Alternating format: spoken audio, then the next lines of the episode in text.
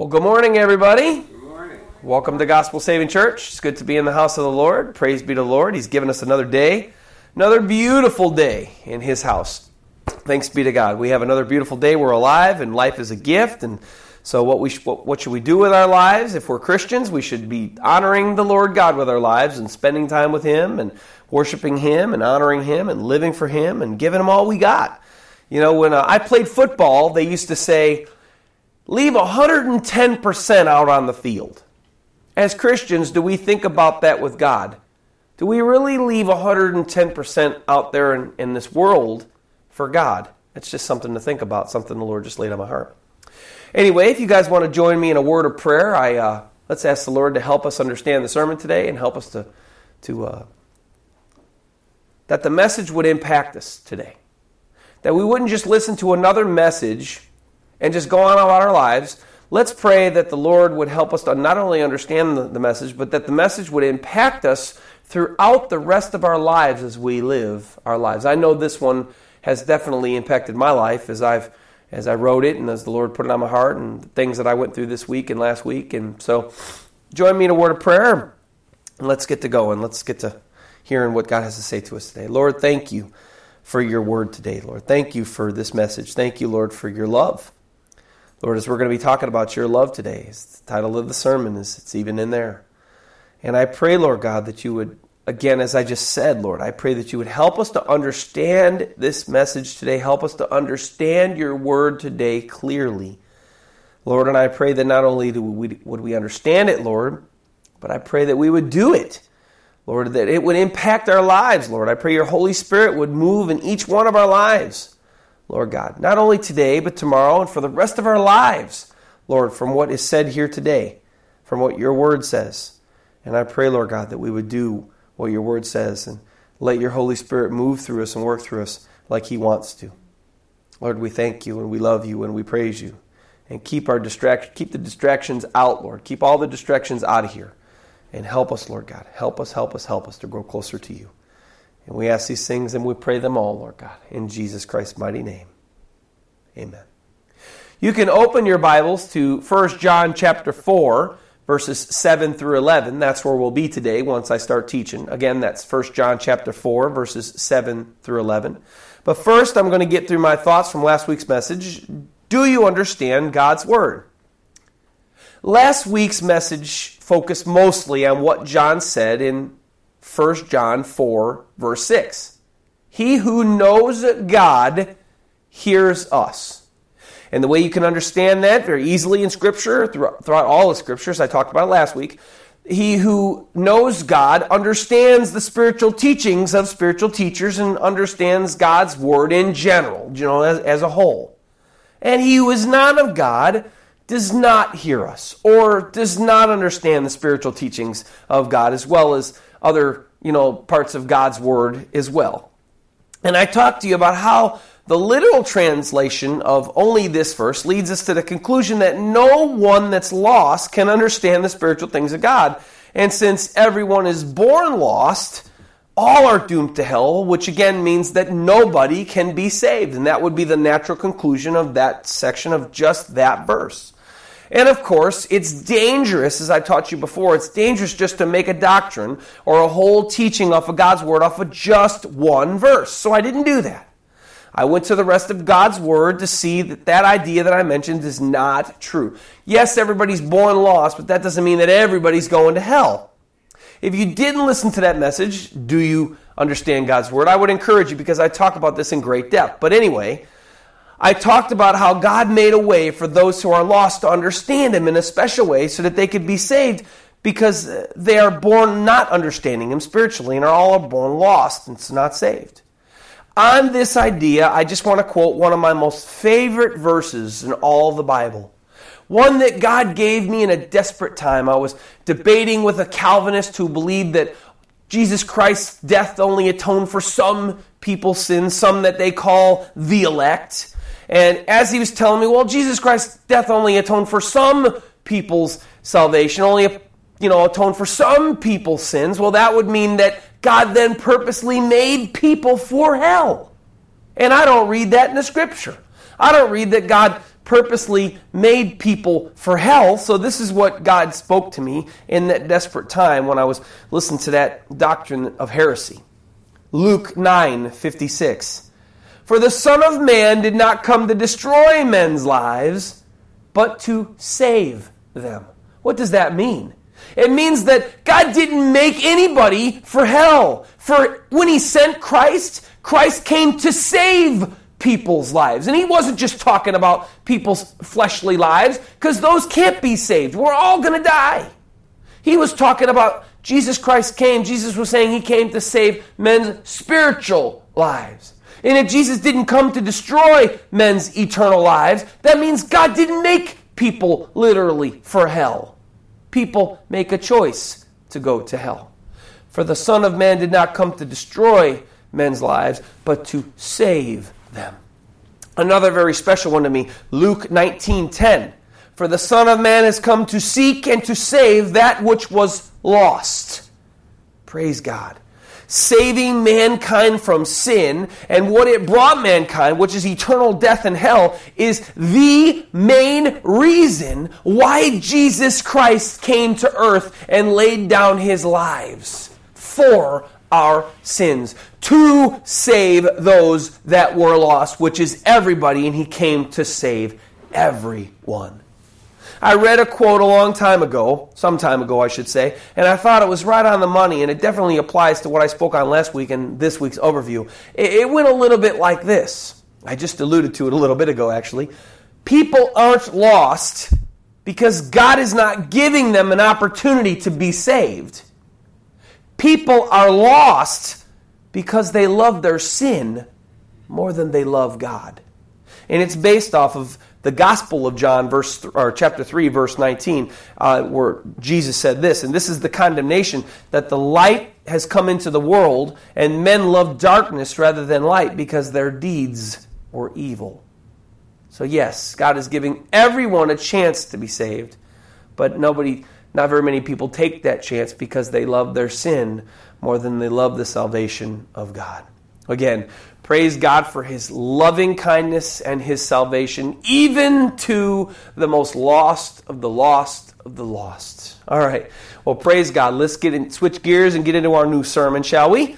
The title of our new sermon today, very appropriate for the section God is Love. Title of the new sermon God is Love. You want to read along with me, 1 John chapter 4, verses 7 through 11, and then I'll teach on it. I would, you know, that'd be great if you want to listen along, whatever you want to do. Verse 7 says this John writes, Beloved, let us love one another, for love is of God. And everyone who loves is born of God and knows God.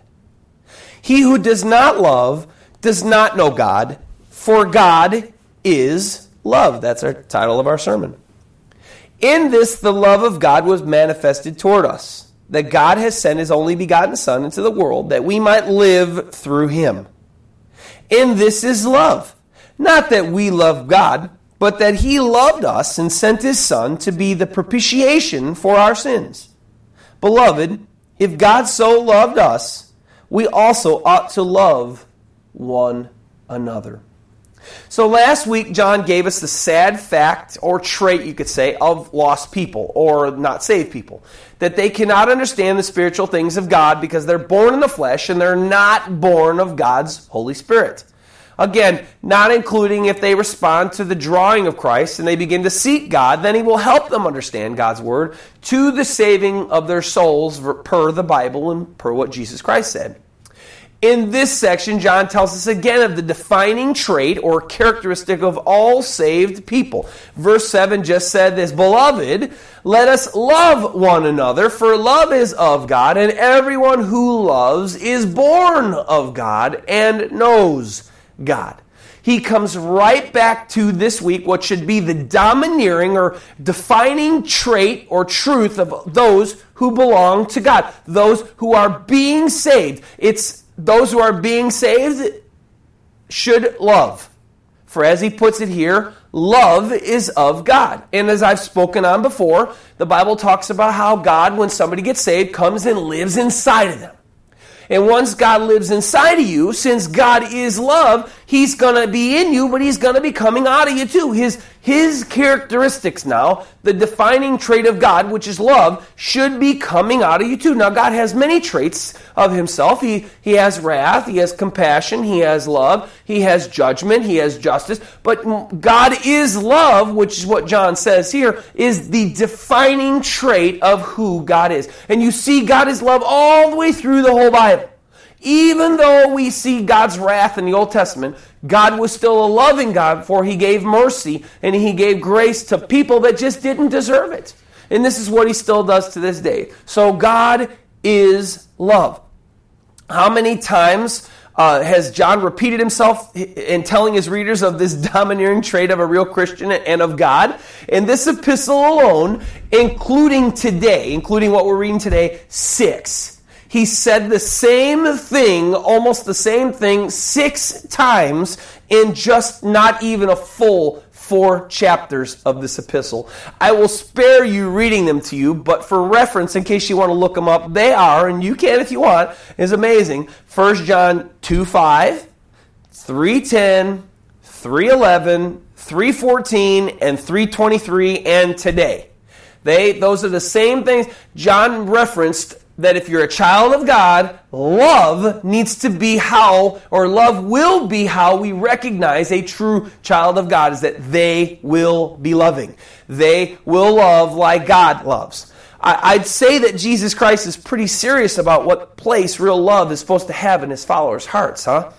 Now, in case you haven't realized it, John writes this epistle almost like a seesaw. How do I mean? He goes back and forth, up and down like a seesaw, and back and forth like a game of tennis and badminton or table tennis, telling his readers of the characteristics of those who are saved, one side, and then the characteristics of those who are not saved. Just like a seesaw, he goes back and forth. And in this seesaw, remember I told you a couple weeks back about this epistle was like a thermometer. Because in it, John gives people a gauge where, where they, you know, of where they're at with Christ, whether they're with Christ or in Christ or not in Christ.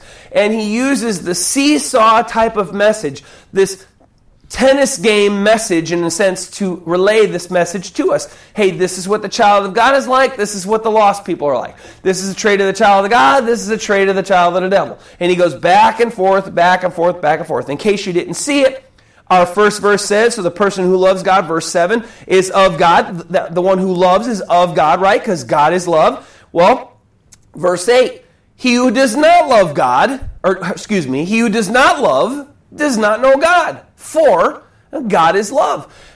Those who love are of God, those who don't love are not of God. Those who love of God, those who not love of God. It's a seesaw. It's, it's a back and forth, complete, complete thing. I hope you see it. Now, I don't want you to be confused about John's message here. I don't want you to think he's saying that salvation can be earned by loving others, right? For salvation can't be earned by good works. It only comes by God's grace through faith. Ephesians chapter 2 verses 8 through 9.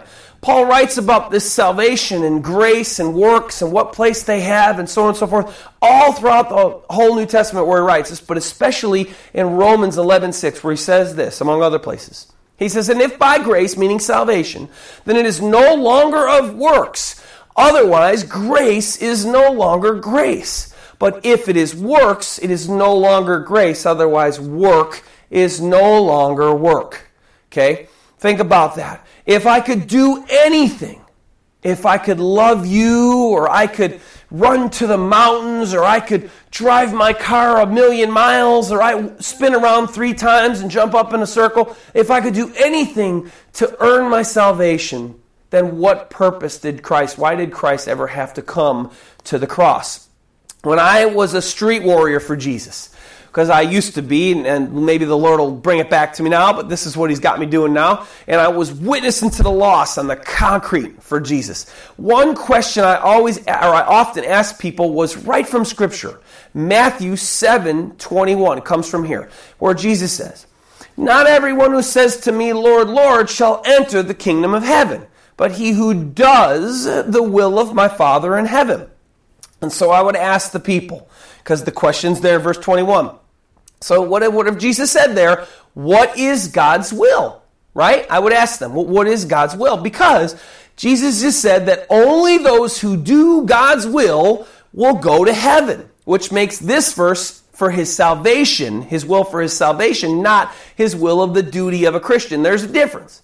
Jesus gives lots of, God, God and Jesus gave lots of duties for Christians to do, but that would be somebody that's already saved right? Love is supposed, to be something that comes out of us, and we are commanded to love. We're commanded to take the gospel throughout the whole world. But these aren't things that God tells Christians to do so that they can be saved. These are things that God tells us to do because we are saved. And this, you know, kind of like when you get hired for a job. And you get hired for a job, and your responsibility is to, you know, to cook the burgers on the grill. Well, you get a job. You didn't, you couldn't cook the burgers on the grill before you got the job, but you got the job, and now you're supposed to cook the burgers, right? So this is kind of like being a Christian. So God has a will for Christians to do things after they're saved, but then God also has a will for people that are unsaved, and that's not to work for their salvation, that's to do something, right, to be saved, but it's not a work.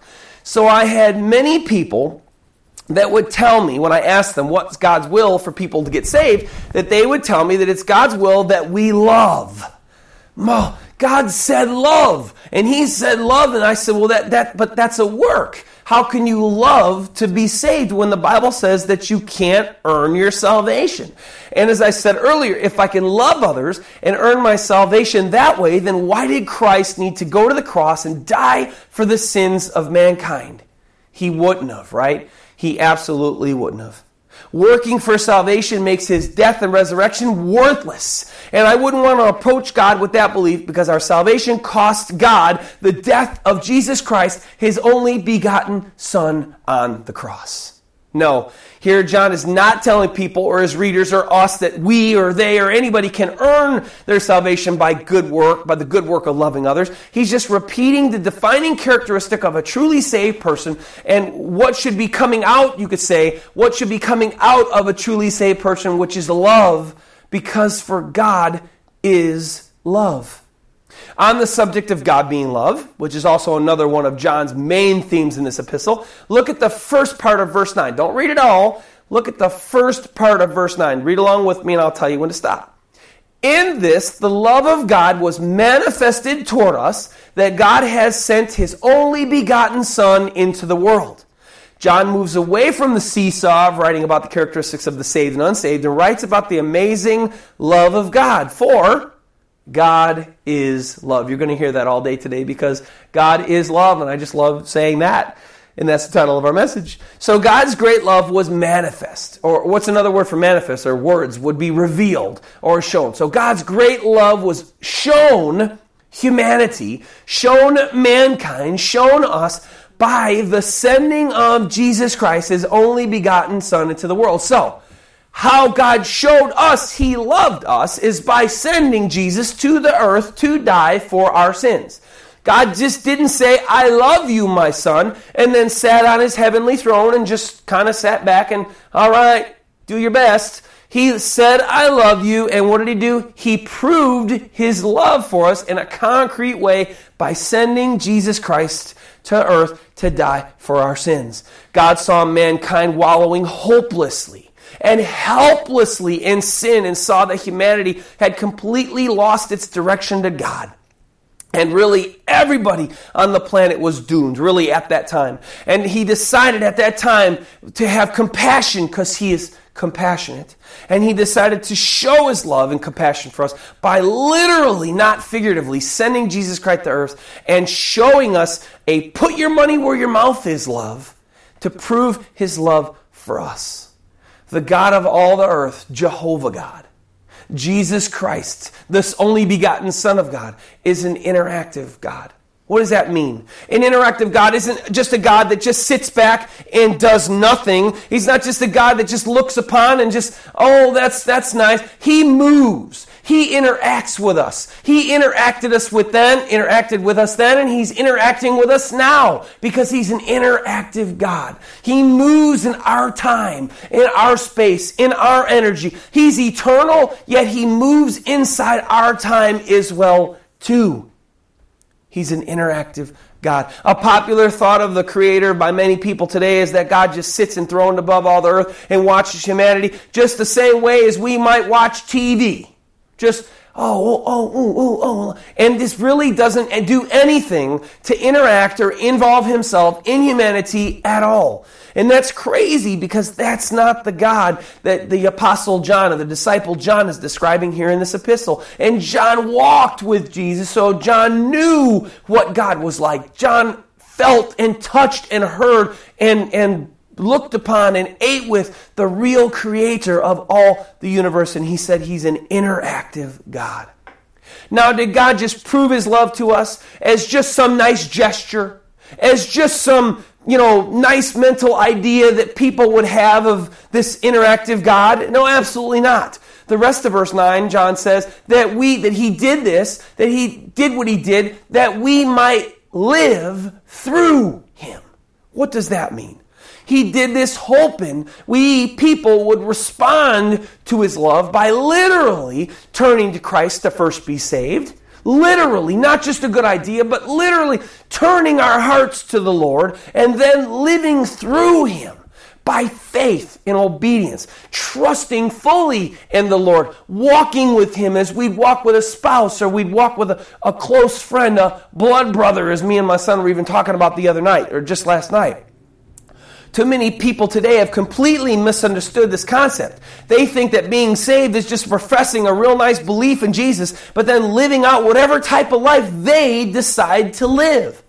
But that's not at all what God expects of people after they are saved. God expects those whom He redeems to love Him back and to love Him back with a Put your money where your mouth is, love, living through Christ Jesus in total faith and being obedient to his teachings and striving to live a holy life to God. Again, not because we want to be saved, but because we are saved and we're so thankful for what God did for us. If you are a true Christian today, I really hope that you're not a lazy one in how you love and obey God. He saved you for good works. He didn't say get saved by good works, but he said, I save you, but now I have good works for you, Christian. And one of those good works is to love him and obey him and serve him with all your heart and your mind and your soul. He certainly didn't save us or doesn't save us to this day so that we'll take his love for granted and be lazy. Look what Paul writes in Romans 12:1 about how we should look upon how we should think upon now what Christ did for us and how we should respond to that. Romans 12:1. In this is love. Oh, excuse me. I got to back up. I'm sorry. Romans 12:1. I beseech you, therefore, brethren, by the mercies of God, that you present your bodies a living sacrifice, holy, acceptable to God, which is your reasonable service. So, because God loved you, because God poured out his life on the cross for you, then you ought to see that and be so thankful for that that you say, Man, Lord, I want to serve you. Let me serve you. And then you go to his word. How do I serve you, Lord? And then you serve him exactly the way he said that you ought to serve him. And that, Paul said, should be your reasonable service. That's how you should look at it. Not look at it like, oh, I got to do this to get a better spot in heaven. Oh, I got to do this to get more reward in heaven. Or, oh, I got to do these things to be saved. No. You are saved. Man, I'm really thankful for what Jesus Christ did for me. My reasonable service, I'm going to serve him. I'm going to love him. I'm going to worship him. He's, I'm, I'm going to make him my life. That's what God expects from those that are saved. And considering the one big reason God proved his love for mankind, Christians should especially love him back. Look at verse 10. In this is love, not that we loved God, but that he loved us and sent his son to be the propitiation for our sins. So God because he is love, as we have already been saying over and over, sent Jesus Christ, his only begotten Son, into the world to show and prove his love for us, to be that interactive God. But he also did it because Jesus needed to become a propitiation for our sins. What is a propitiation? What is it? Simple understanding, the simplest that there is, a payment. So John just said that here that God sent Jesus Christ to be a payment for our sins. Why do people need Jesus Christ? Why did we need a payment, or why do we still need a payment for our sins? Because the Bible says that we're sinners. And all sinners, sin is makes people unholy in God's eyes. And because of sin, sin cuts people off from God.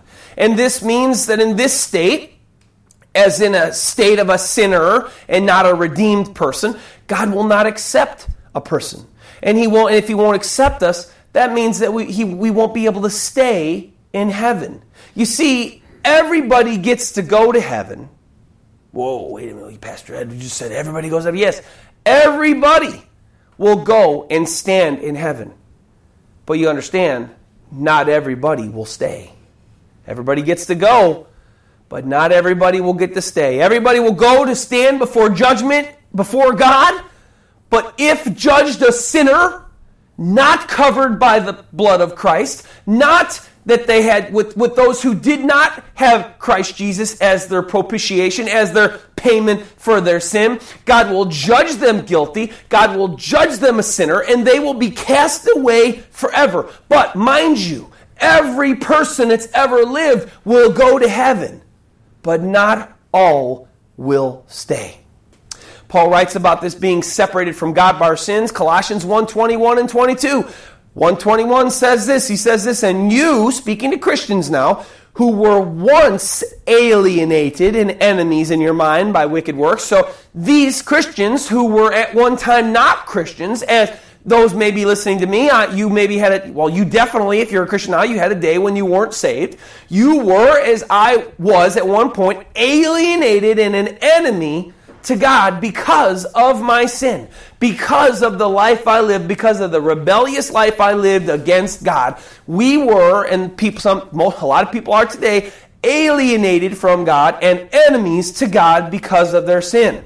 But Paul finishes with the result of someone who has taken Jesus Christ as their propitiation and their payment of sin. Colossians, the end of 21 and 22. Yet now, he says, he is reconciled in the body of his flesh through death to present you holy and blameless and above reproach in his sight. So, because of Christ, because these people ran to Christ for their refuge, because I have run to Christ for my refuge, if I were to die right now, I stand before God. He judges me pure and holy before Him because Christ's death covers my sins and paid for my sins. That's what He did on the cross. Paul writes about what Jesus Christ's payment of uh, sins did in Hebrews also. Hebrews 10:10. He says this, by that will, God's will, we have been sanctified. That means set apart. That means saved eternally through the offering of the body of Jesus Christ once for all. So his death and sacrifice was a payment for sins from the time that he did it till today, till the time he comes back. There's no more need for sacrifices for sins. His sacrifice for sin was enough. To the end of time, to the end of Christ coming back, his sacrifice was enough. And we've been sanctified, saved, set apart eternally because of what he did. Hebrews 10 14. For by one offering, his offering, sacrifice on the cross, he has perfected or saved forever, that means for eternity, those who are being sanctified those who continue to run the race, those who continue to run to Jesus Christ as their refuge, his sacrifice continues to cover them until they die or until Jesus Christ comes back. But without the sacrifice of Christ, God's propitiation for our sins, all mankind would be cut off or alienated apart from God, separated from God, with no hope of getting to heaven uh, and to be with God forever. What great love that God has poured out upon all mankind. Amen. Praise be to God. So, verse 9 talks about how God expects those who he redeems to love him back with real concrete love because of this great love he has shown us. Look at verse 11, our last verse for today. Beloved, if God so loved us, we also ought to love one another. So not only does God expect to be loved back with real concrete love by those whom are His or those whom are being saved, but because of His great love He showed us in sending Christ to be our payment for our sins, He also expects His kids, those who are redeemed, to show and to have real concrete love, the love that He has for us, for our fellow brothers and sisters in Christ. And really, as you read the whole Bible, God wants Christians to love everybody. For God is love, and God doesn't hate anybody. People can be really hard to love, and even real Christians, because we, we have our faults and lots of them, and we have our flaws even especially when we have our differencing, uh, you know, our differences on Scripture and spirituality, you know, in God and the Bible. You know, everybody's human and nobody's got got down completely. Nobody understands all the things of God. And when we start debating, you know, our faith and what we believe the Bible says about this or that and the other thing, we can be really hard to love. But according to what John wrote here, and even what Jesus commanded in the Gospel of John, chapter 13, verse 34, where he says this A new commandment I give to you, that you love one another as I have loved you, that you also love one another. So love your fellow brothers and sisters in Christ and the world in the example of how I loved you, which is a concrete, sacrificial, real love, not just a love by word. So those who are saved are supposed to love others like God in Christ showed his love for us.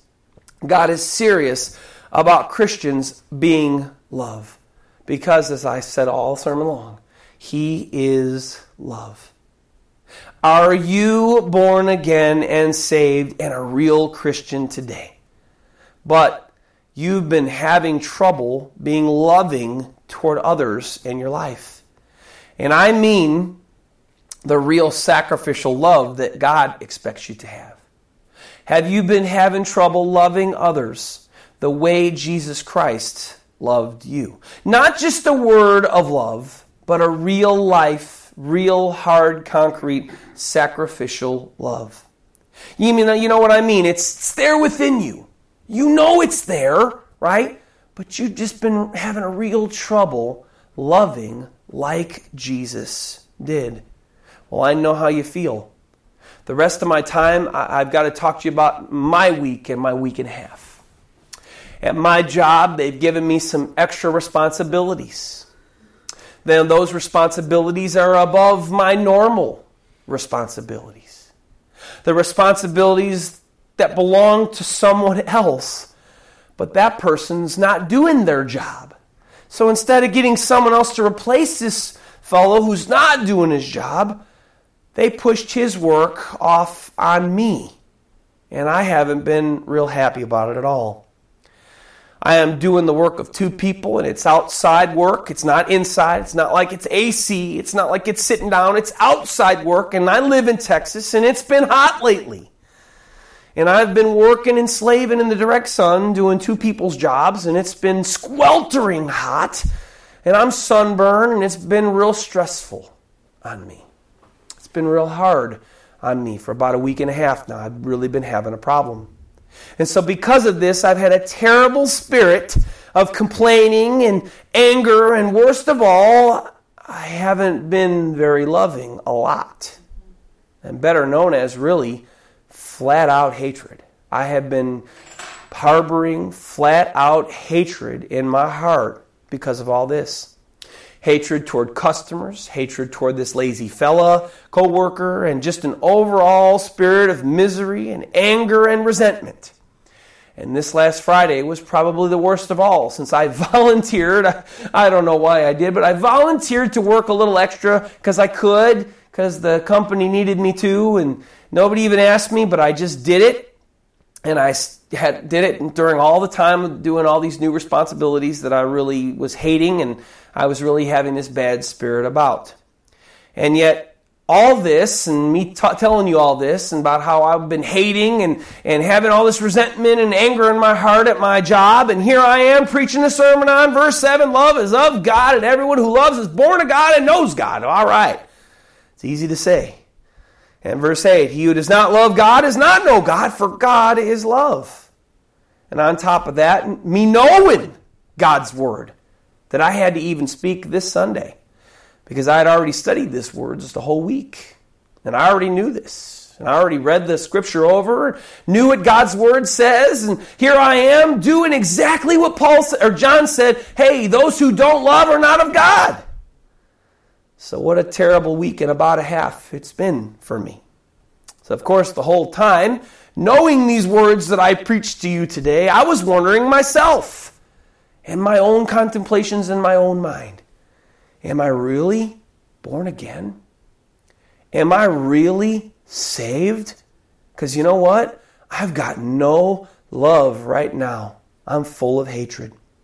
So, yesterday, I would, should say Friday, now it's Sunday, in the midst of all these feelings and hatred and anger that I had in me at work, I sat down and God was speaking to me as He was the whole time I'm going through this. And He was telling me that I needed to stop and I needed to surrender all of this stuff to Him and just relax and let His spirit of servanthood and His spirit of love take over. And so at that time on Friday, during a really tough time, I did that. I repented.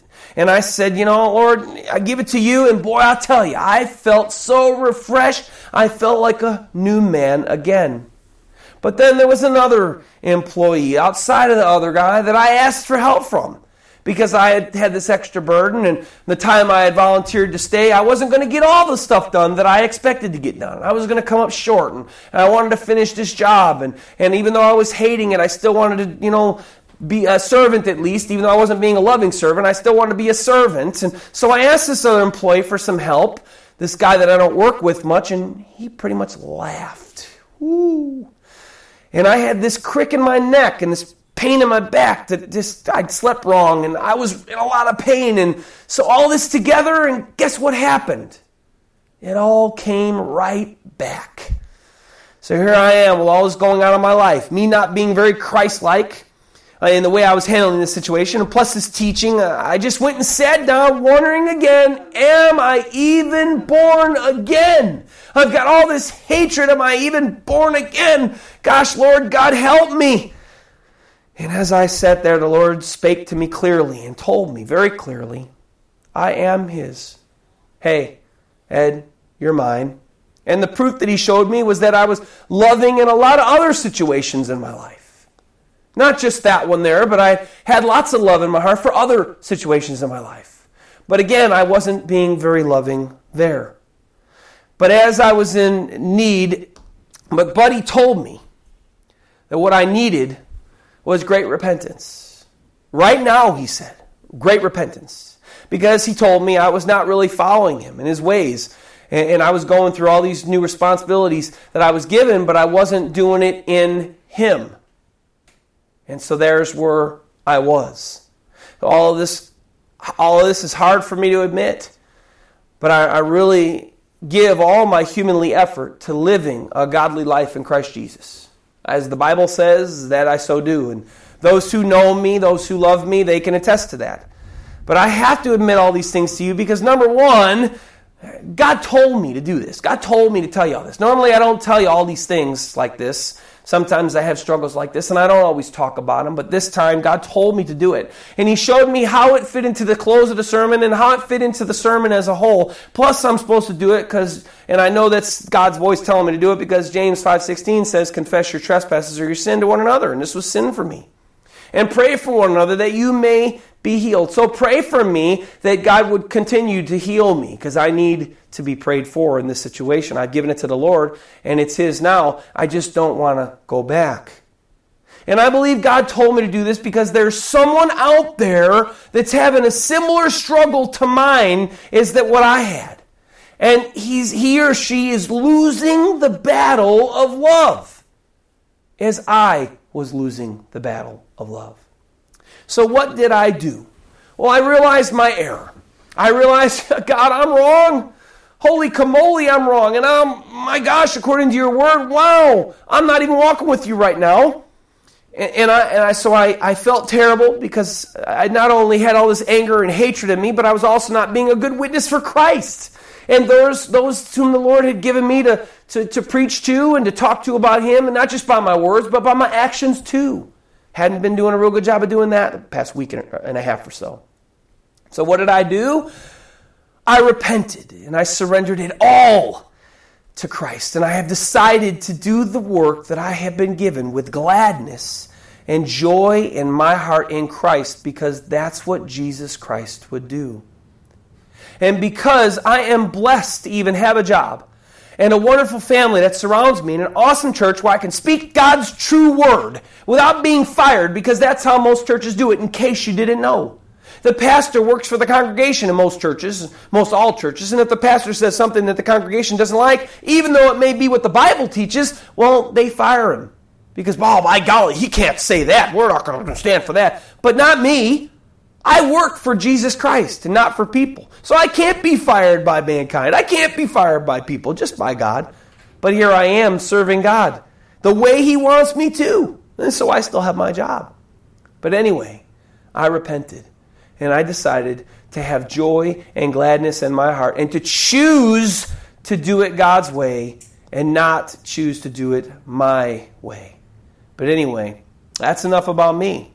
I told you my error and the sin that so easily ensnared me and the way that I handled it, which was wrong in the, at begin, in the beginning. And I told you the way I handled it, which was right. I surrendered it to Christ and the way He would have me to do it and, and, and stopped doing it my way. But now, what about you? Whoever you are that's listening to me, that God told me to say all this for, God wants you to know something today. Whoever loves is born of God, for God is love. And that is not just not the nice word again. It's not the nice word love. It's about verse 11 love. If God so loved us, we ought to love one another the way he loved us, the example by what he showed us. We know that his love is supposed to be concrete for others and not superficial and not by word by 1 John 3 16. Just a little bit ago, I taught that. By this we know love, because he laid down his life for us. And we also ought to lay our lives down for the brethren. Not just love in word, love in concreteness, because God is love. So, whoever you are, if you haven't been loving like Jesus Christ loved, and gave himself for us, then you are not loving like him. And the Bible says that that's a sin, just as I was just in sin. And just like me in the situation I was in, you are also in need of serious repentance and surrendering everything unto God. And you're in need of doing that right now. The way you've been loving is not the way you so learned Christ. He has called you, if you are truly His, to love, for He is love. But there's another reason, even for me. Although I have been saved, and you may have been saved, a born again person, and we're that right now. If we continue in the sin of not being loving, and not being loving is just a nicer way to say that we've been hating, as I was, because this is a sin then if you continue in the practice of this sin, you will be trampling on the grace of Christ and his sacrifice and cut yourself off from God, same as you did before you knew him. So, my beloved, I will close to you as John opened up this section, verse 7. Beloved, let us love one another, for God is love. And everyone who loves is born of God and knows God. And that means that when you're saved, God put his love in your heart and now expects you to deny the evil heart in the ways that come so naturally to your, yourself. So putting down your selfish and evil ways and deciding to love others the way God and Christ love them. And you are to practice God's way of love and not your own way of natural hatred. Turn now, Christian, please surrender everything and repent before you live one more moment in your flesh of unlove. And love for God is love. Let's pray. Thank you so much, Lord God, for all this word, Lord. Thank you so much for this message. Thank you so much for your, your spoken word to me, Lord, and how you were handling me and, and how you dealt with me this last week and a half or so. And, and I just thank you, Lord God, that, that surrender was my option and my choice, Lord God, not anything else, Lord, because that's where we need to be, completely surrendered unto you every day, all day long, no matter what. So I pray, Lord God, that my decision to continue to follow you and to decide not to do the things the way I've been doing them, Lord, would stick. And Lord God, I pray that people out there would pray for me, Lord, because I confessed my sin and they can pray for me now and I can be healed as you've already started my healing. But I pray, Lord God, right now out there for whoever's listening to me that hasn't been loving like you want them to love, hasn't been loving with concreteness, hasn't been loving with action and sacrificial love. I pray, Lord God, that they will come to repentance and they would love and show their love in an action way and in a concrete way, Lord, and in a real way instead of just by word. Please, dear God, help those that are listening, whoever it is that you spoke this end of this sermon for, Lord, help them to come to repentance, Lord, and heal them too. May they make a decision today, Lord, to continue in your way or to stop their own way and to start back in your way. We love you and we praise you and we thank you, dear God. And we ask all these things in Jesus' mighty name. Amen.